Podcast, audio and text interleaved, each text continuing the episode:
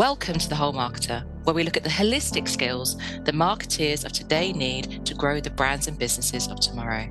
To ensure marketeers feel supported and empowered to have successful and fulfilling careers and lives as a whole. Hello, and welcome to the Whole Marketer podcast.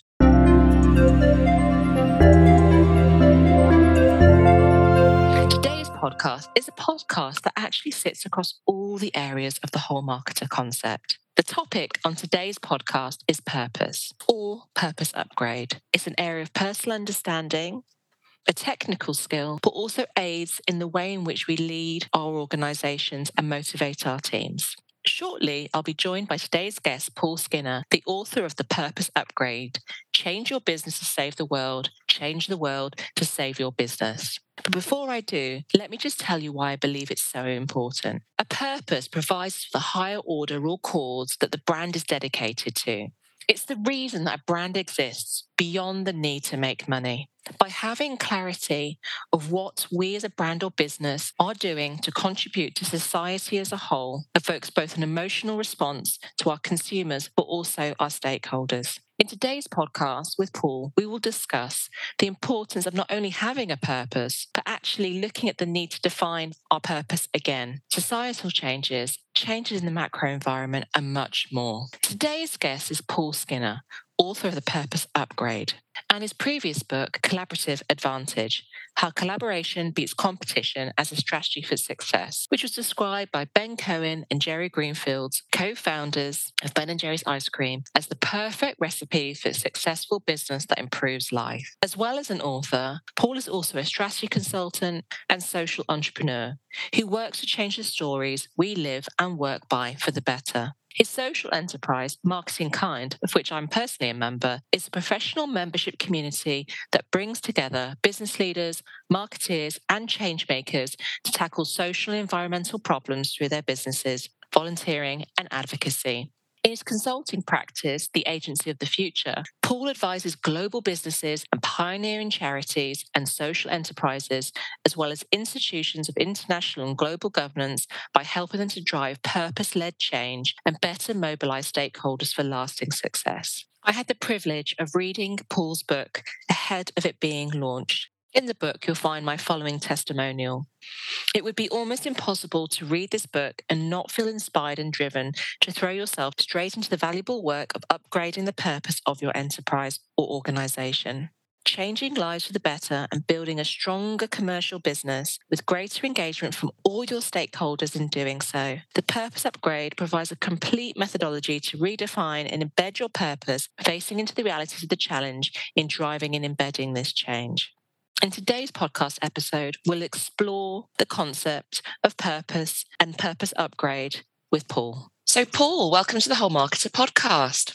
Thank you, Abby. A great pleasure to be on one of the episodes. I've enjoyed listening to them previously. Oh, I love it when a listener becomes a guest. There is nothing better. So, as always, as you know, as a listener of the podcast, we start with a big, juicy question. And today's big, juicy question is really quite juicy. What is purpose to you? So I would say purpose is most fundamentally a capacity of human thought. You know, we can't necessarily say that the ground beneath us has a purpose, or we can't say necessarily that physics has a purpose. Science, certainly anyway, can't tell us yet, at least, that if there is a meaning of life. But we can't help but live lives of meaning because meaning is what we use to map the world around us and to plan our journeys to better. And I mean this in quite a literal way. It turns out that brains evolved in order to facilitate movement with volition. So it's only creatures that have to move with intention that have evolved to have brains. The sea squirt is an interesting example because it actually combines both approaches. It has a brain that it uses to find somewhere good to live. And then once it's found that place and doesn't need to move anymore, it gets rid of its brain because brains are actually quite calorically expensive to run.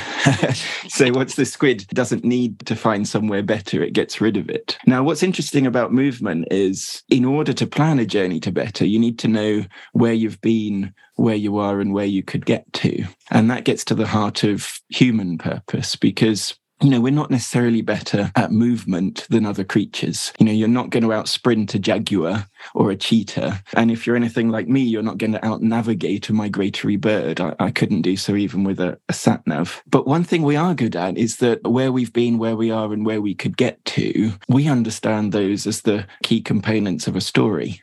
You know, there's the beginning, the middle, and the end. There's our memory, which is a story. I came across a wonderful phrase recently reading the history of Russia, and the particular author had used the phrase, the past is an unpredictable place. But certainly our memory is less empiric and objective than we think. It's a story, it's a recollection. Our interpretation of the present is a story as well. We don't see objective reality, we see an interpretation of reality. And of course, the future is something that we imagine. Unlike other species, we can tell ourselves stories of purpose that go beyond immediate intentionality and allow us to take much more imaginative journeys through life as a whole.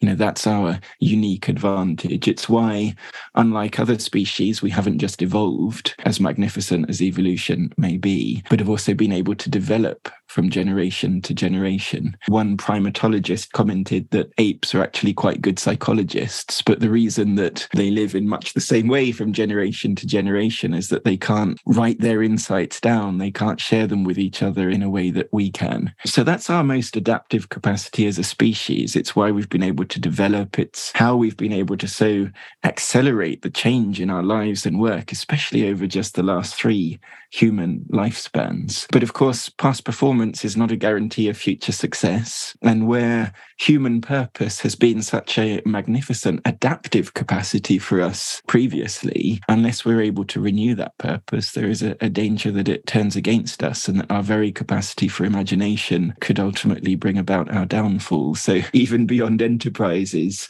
for humanity as a whole, the ability to renew our purpose in a changing environment is absolutely critical. Thank you for that definition and also that education because I was sat here writing notes, Paul, about all of those things and about how we've evolved and how, as beings that move, we have that capacity to want to, as you said, live lives of meaning and move with intention. And I think we have been on a journey of discovery as humans to understand how motivating, how empowering living a life of meaning or living a life of purpose is. And it feels to me that, you know, I believe I live a life of purpose. I know you do also, but I do think we're still on this journey as human beings, as people that don't all know the beauty of living a life of purpose and also the need, which links to where I'm going in a second with your book, which is to upgrade our purpose and to find new meaning as we evolve as human beings and our businesses evolve and society as a whole evolves. So, on that point, Paul, in your new book, Purpose Upgrade, which is brilliant, by the way, for those that are listening. I wrote a testimonial in the book. And one of the things I said is you can't help but feel inspired to do something different having read that book. And I stand by what I said. So, in your new book, Paul, Purpose Upgrade, change your business to save the world, change the world to save your business. You talk about the benefits of organizations having purpose and the benefit it brings to employers, commercially, and of course, the planet. Can you tell us more about the benefits of redefining your purpose and what that brings? Or defining your purpose as a whole, because I know there's still a lot of mm. organizations out there that haven't even embraced the benefits of that.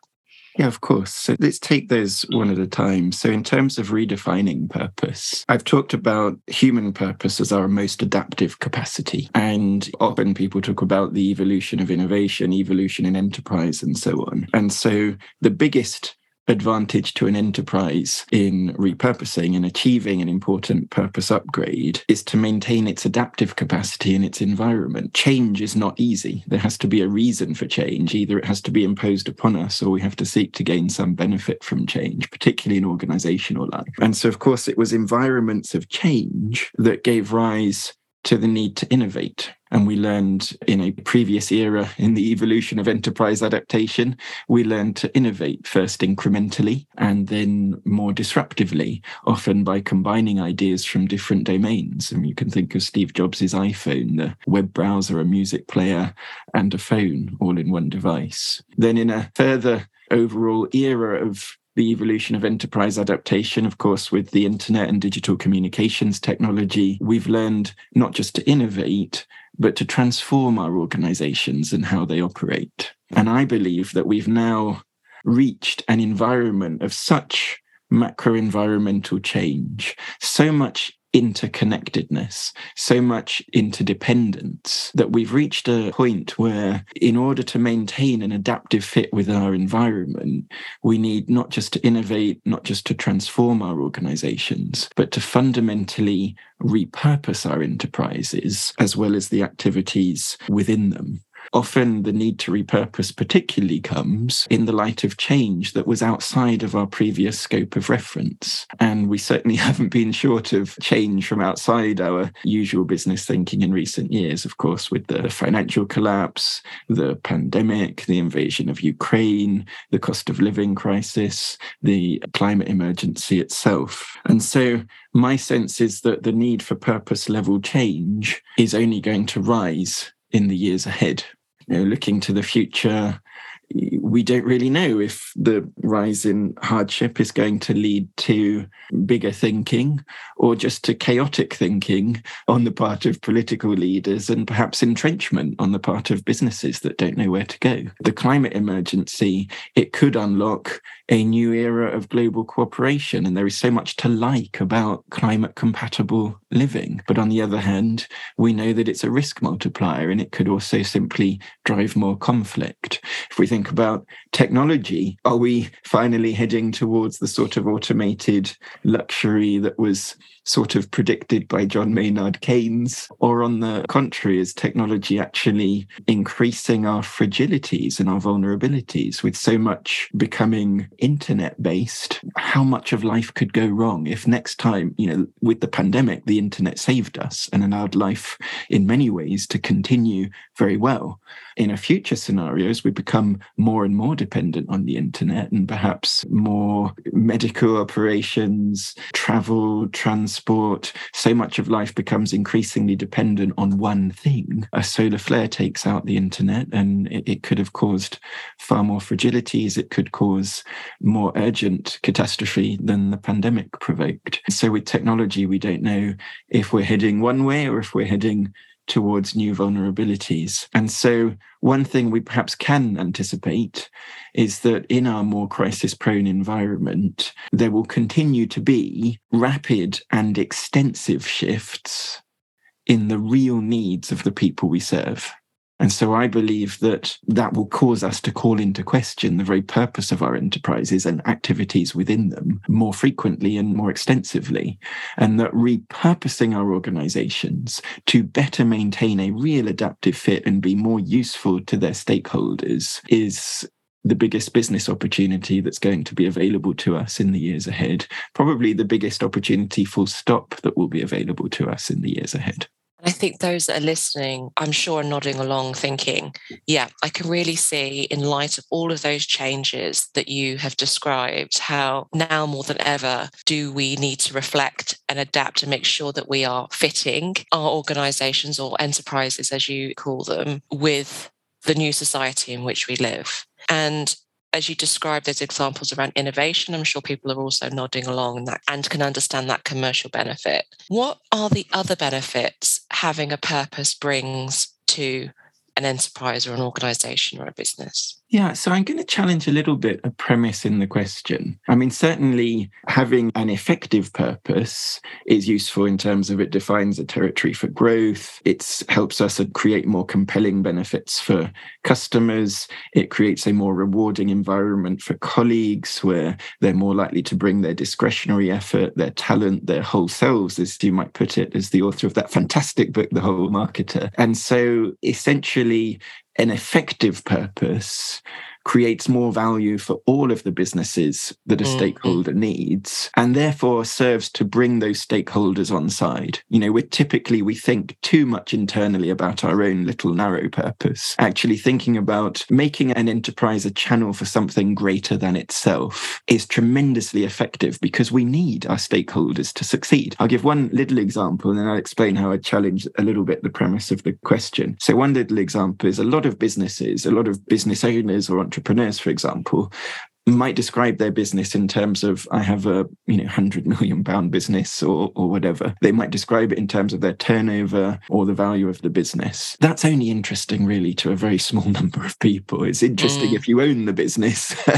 Even in terms of employees, there's a relatively small number of employees who are actually directly interested in enterprise value. And so one organization that's taken a different approach is of course the Eden project where they track the total value that they create for tourism in Cornwall. I think last time I checked, it was already had reached surpassed 2.2 billion pounds. Now, of course, that is an effective story for mobilizing a lot of stakeholders. So I think that we need a purpose that is not just meaningful to us, but is meaningful to all the people that we need if we're going to enroll them on a meaningful journey of change with us. Where I want to just challenge a little bit the premise of that question is, in a sense, tacitly implied in the question was the idea that an organization doesn't yet have a purpose or that what a purpose means is something above and beyond being an effective business. It's something that you do when you're in a position to altruistically help others. And I think both of those premises are made more likely to think by the models that we have on purpose, and which is partly why I wrote the book, hopefully to bring a new perspective. Most organizations were created with a purpose. It's why startups are so purposeful, because they're close to a problem that they have to solve. So there is often a reason why. It's just often that that reason why is no longer adequate to today's needs. And that's why we need a purpose upgrade. And then the second part of the challenge is the idea that purpose is a way of giving back once you're able to be a viable business. And I would say that purpose, if we go back to your opening question, purpose is about enabling us to determine where we want to go. It's that which sets our fundamental direction. So it's not that which comes on top, it's that which determines what we do in the first place, how we create value. And I think that you're right that most of the models we have of thinking about purpose don't even affect what does a business do to create value. And so you end up with ludicrous scenarios such as British American Tobacco being one of the best rated companies in the world against ESG indicators, for example. Because ESG indicators measure and look at your governance of sustainability, but being able to sustain a, a business doesn't necessarily mean it's doing something valuable in the first place or solving an important problem. So, really, I would say that purpose is not something that you only think about at the sort of higher echelon of Maslow's hierarchy of needs, but it is far more fundamental than that. And I think that will become incredibly relevant in the immediate months ahead with the cost of living crisis mm. because you know purpose isn't just about the higher end of our aspirations purpose is about safety it's about security it's about survival and so on so purpose is really more fundamental than many of our current ways of thinking about purpose imply. I agree with absolutely everything that you said. And the reason why I asked that question is because in those organizations, as you said, in startups or those that are setting out in more recent times, they already see the benefit of defining a purpose. They probably started their business based on a purpose.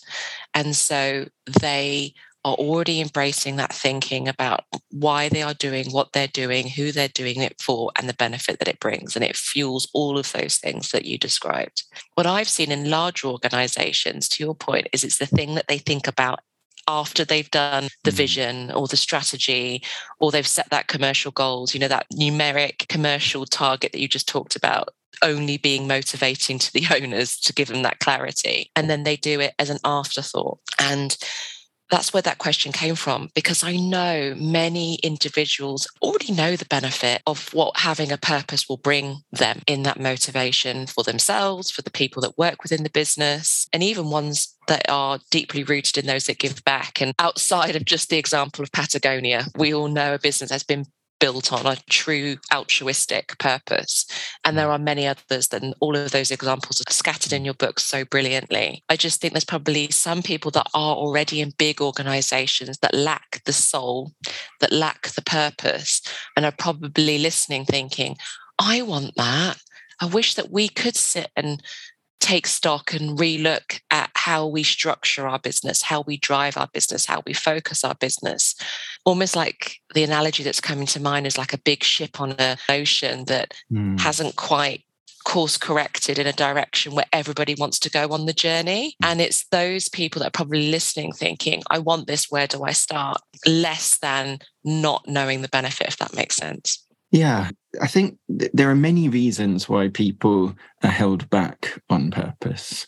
And we've briefly introduced one of them, which is a lot of the concepts that we're given through which to think about purpose are inherently flawed. They're also psychological reasons that can make it hard to embrace purpose level adaptation. And these are present in individuals, they're present across whole societies, and of course, they're present in individual enterprises as well. So, in enterprise life, it's incredible how even very successful businesses can turn out to be surprisingly fragile when it comes to the psychological effects of their sunk costs. Yeah. You know, when it comes to the plan continuation biases of their leaders. And when it comes to the progress traps through which the expectations and actions that gave rise to their prior success are the very things that create their future failure. And I think we can see this all around us. Things like shareholder value maximization, for example. Mm. We tend to think of that as being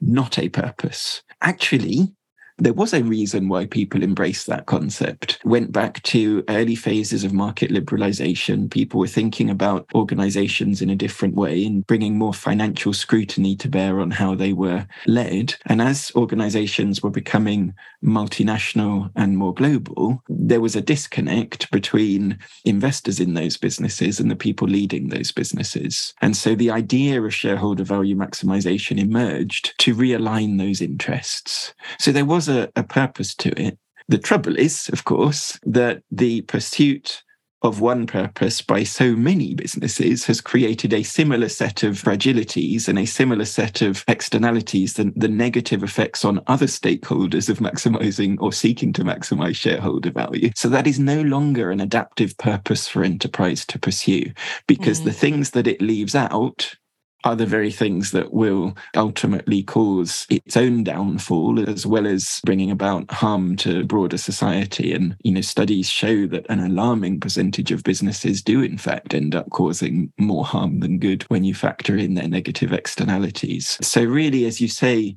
we have to turn purpose around. And i think just to have some empathy with this it's something we can experience as an individual. Because if we bring it back to the individual person, purpose can be a valuable conscious lens through which we create new things through which we direct our lives, through which we choose this job rather than that job. But of course, we're only consciously aware of a small percentage of that at any point in time. We're aware of the thing we're doing. And so the majority of our prior purpose is sort of cumulatively hidden in plain sight in our subconscious assumptions. And so that can make it very difficult for us to adapt, particularly in the face of change that comes from outside that scope of reference. For example, for people affected for the first time by extreme weather events, often people will tend to ignore warnings of a hurricane, for example, if they haven't previously lived through one because it's just so difficult to imagine it hitting. On the day of the book launch, I gave the example of firefighters arriving in bars in burning buildings and typically being met not with the response of people knocking over bar stools in a mad dash for the exit, but responding to the call to assemble outside saying, Yeah, we're happy to leave but can we just finish our drinks first? It's because if we haven't lived through it and if it isn't already in the sort of architecture of our unconscious and an, an implicit part of our purpose, we don't really respond very well. And similarly, whole civilizations, once you get used to the benefits that your prior purpose has brought about, it can be very difficult to create a, a new story of purpose that helps mm. you change direction. This is why prior civilizations have fallen. I mentioned the Eden Project earlier. Tim Smit is fond of citing a particular tree that has outlived many human civilizations. And this comes about when we're unable to write new stories of purpose for ourselves that enable us to change direction in, in fundamental ways. So, on that note, Paul, of those that do need to rewrite their purpose to fundamentally change, where do they start? Well, knowing obviously that, buy the book. well, that is wonderful. L- listen to the whole marketer podcast. Buy the purpose upgrade. Those are two fantastic starting points. Now, where you start, of course, depends on context, and you know, some a great opportunity for whole marketers is to get much better at understanding the context of all of their stakeholders. I think that needs to be part of what it means to be a whole marketer. And so I can't say exactly where to begin in the way that you couldn't choose somebody's next move in a game of chess if you don't know where their pieces stand. But you can often begin with whatever is right in front of you. So even if you're a shop floor employee, you can achieve purpose upgrades. So let's think about the purpose of ticket inspections on trains. So, what would you say is the purpose of a ticket inspection? To embed the principle of needing a ticket to ride the train so that you live in fear for the future to always buy a ticket in case you get caught out. Yeah, a very good way of looking at it. And of course, there are certain train journeys where this could be an issue. I'm thinking specifically about my train journeys on the west coast into London that I've taken over at least the last few years. I've never actually seen anybody dodge their fare on that train line. And ticket inspections reach pretty much every passenger of the train. So that's a big interaction with the people that a train provider most needs to reach, people who are actually going to bother traveling on their trains. So, what would it mean if a ticket inspection, instead of being there to help the train company make sure that nobody is traveling inappropriately, which is very rare anyway, or if it could play a part in improving the passenger experience of people on the train. Mm. So, for example, you know, first of all, with your train ticket, either a train ticket is checked before you get on the train, in which case you keep it in your pocket so that you can show it easily. But the downside is it risks falling on the floor if you take out your phone from your pocket or debit card or whatever it might be. Or if the ticket's going to be checked on the train, you might keep it in your bag so it's safe and sound and you can get the ticket out when you see the ticket inspector coming up the aisle. When they do both, it means that you're essentially screwed either way. In Japan, it's quite interesting because they have specific pockets behind the seat in front of you on the train that are ticket shaped. And there is the convention that if the inspector sees that your ticket is in that little pouch, it means that you want to meditate, you want to listen to something, you want to concentrate, you don't want to be disturbed. So they can at least not have a negative effect on your journey. But I think more ambitiously than that, I love it when ticket inspectors actually ask people if they're having a good journey and help them have a better journey. So, for example, if you need access to Wi Fi on the train, actually, most passengers need access to Wi Fi. A ticket inspector can just interrupt their ticket inspection to go and reboot the Wi Fi if it's going slowly, or send a signal to the engineers to do that. On my last train journey home, there were delays, and the train manager couldn't tell anyone anything about the delays because they were too busy trying to get everybody's ticket inspected. And they wanted to complete that task before going to find out what the delays would mean for people's journeys. So simply being in any context and thinking, okay, what is needed here? You know, not what does my organizational set of protocols tell me to do, but what is actually needed and how can I be of the most benefit to the most people? And then step back from that to see how, how do we make that work for us? So, you know, how can you still be an effective train manager whilst actually being on the side of, in this case, traveling passengers? So I'd say we can achieve important purpose upgrades in almost any context. And in the book, there is actually a audit to do a mini purpose upgrade on anything, but more broadly than that, purpose upgrades are an always available event at any part of any organization in any sector. It can start out as small as you like, depending on your scope of responsibility, and it can reach changing even the very values of a business or even the ownership structure of a business. So there really is no limit to the level of change that a purpose upgrade can be used to achieve. I absolutely love that example, Paul. How when you said start with what's in front of you and get a lay of the land, I thought, yeah, okay, I'm smiling and nodding. But when you said actually take each scenario one by one and look at how you can look at what people really need in that moment and actually repurpose the resource that you already have there to meet that need is a great way to start. And that train analogy is a really powerful one. And I'm sure many of our listeners are thinking, yeah, actually, if I'm thinking that I have to build and define this purpose and get that embedded across the whole organization, that feels a lot. Or I could just focus on what I have in front of me and what's in my scope, especially for those that are working in larger organizations, and how I can repurpose these to better serve society, our customers, our employees. It's a really great example. So thank you for sharing that. So you've mentioned the audit in the book, and what I love about your book is that it's peppered with case studies, it's peppered with the true realities that need to be faced into not only defining your repurpose, but also what it's going to need and take in order to make this live and breathe through the whole organization. I'm going to come back to that in a second, but I know how passionate you are about this topic, and I know how passionate you are through the work that you do with the marketing kind to really encourage marketeers to use their skills to benefit society as a whole. But I'm really curious about, in particular, what drove you to write this book.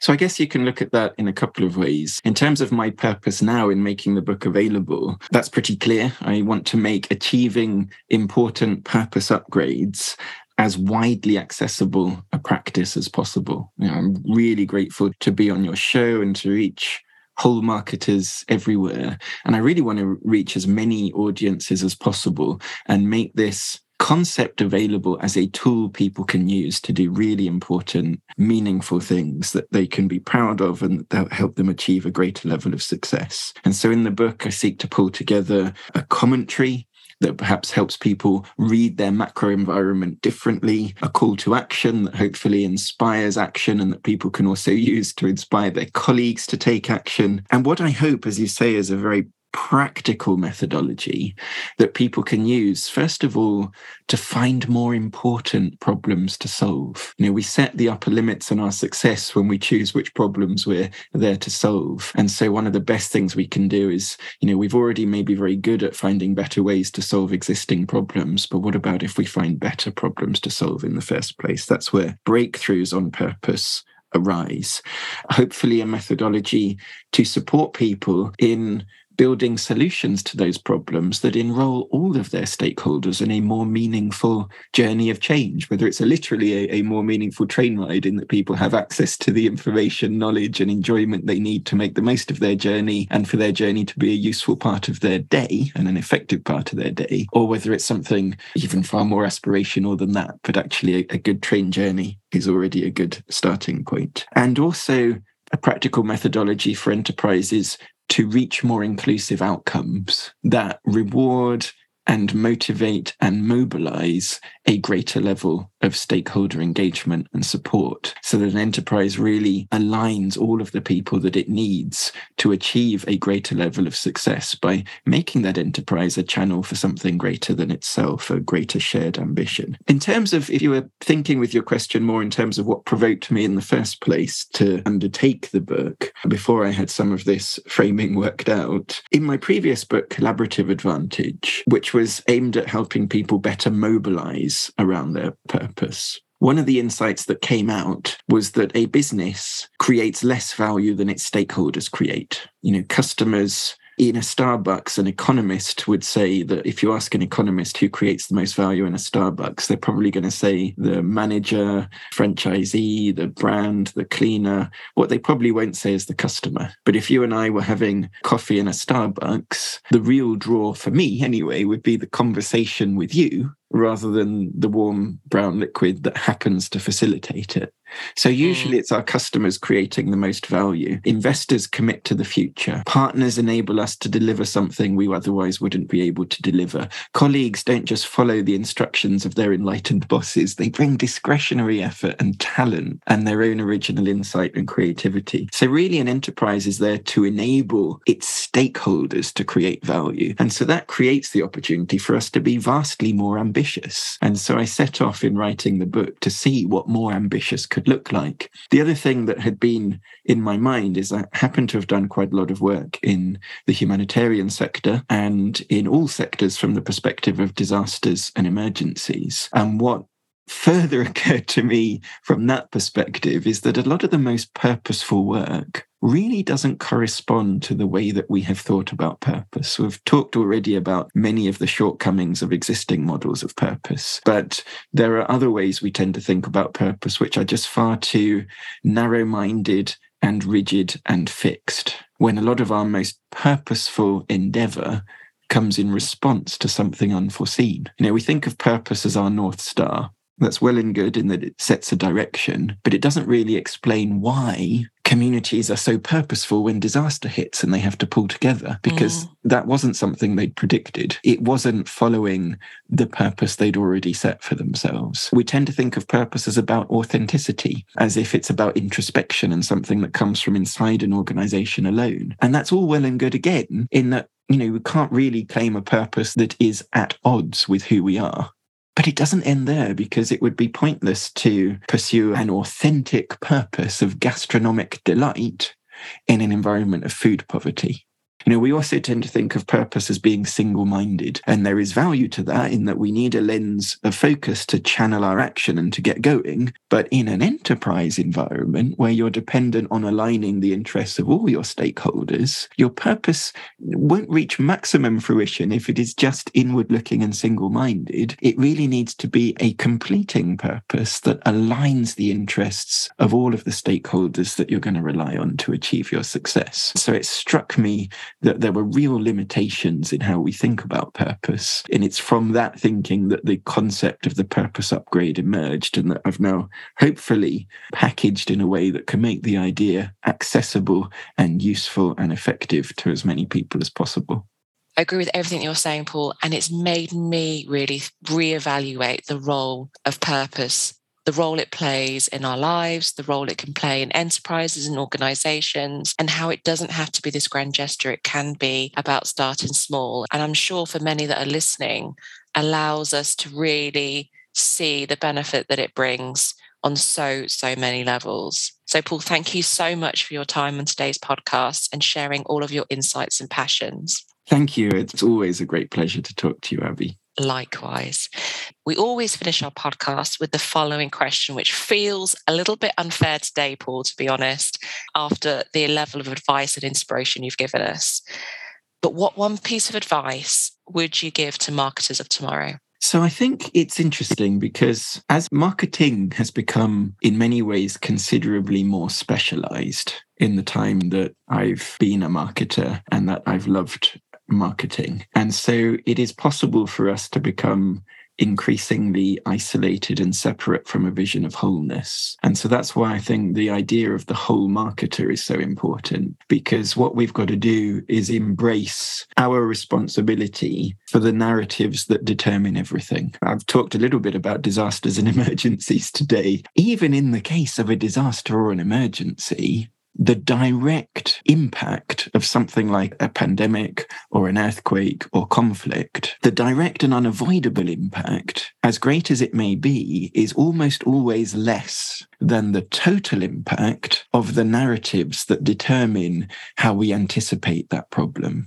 how we prepare for it, how we try to prevent it, how we mitigate its effects, how we try to recover and rebuild from it. So, really, our narratives are the most important thing driving society, driving our future. So, I think as marketers, this puts us in a really powerful place. You can think of marketing as a department in an enterprise alongside HR or finance, for example. But you can also think of marketing as a narrative based discipline alongside things like history, psychology, therapy, fiction, literature, works of art, and so on. And really, I think that what we need to do as whole marketers is embrace the power of narrative and to recognize that the most important narratives are not necessarily a 30 second ad on the Super Bowl. It's the narratives that are guiding the actions of all the people that we collectively depend upon for mutual success. And if we can be the masters of embracing that and really trying to figure out what are the narratives that are driving all of our stakeholders and their intentions, what are the narratives that will pull everybody that we need towards a vision of something greater than where they are now. And then what are the promises that we need to make as marketers to make that happen? I think that's what we need to do as, as marketers. So definitely go big or go home, I'd say. The challenge of the moment is that all of our stories have fallen apart that progress has lost its sense of inevitability, that tomorrow may not be better than yesterday. But it is up to us as marketers to take that as an opportunity to rewrite those stories and to write the stories that make tomorrow in the right way a better day than yesterday. I love that. I absolutely love that. And thank you so much again for your time on today's podcast. Thank you, Abby. It's been an absolute delight. And I can only suffer the anguish of separation until the next time I get to be on the show. Wonderful. Thank you, Paul. Thank you for tuning into the Whole Marketer podcast. If you've enjoyed this episode, please do like, follow, and share. The Whole Marketer is here to support and empower you and your teams with the latest technical skills, soft and leadership skills and behaviors, and personal understanding for a successful, fulfilling marketing career and life as a whole. For support, resources, and more information on how we can help you to become a whole marketer and build whole marketing teams, go to www.thewholemarketer.com.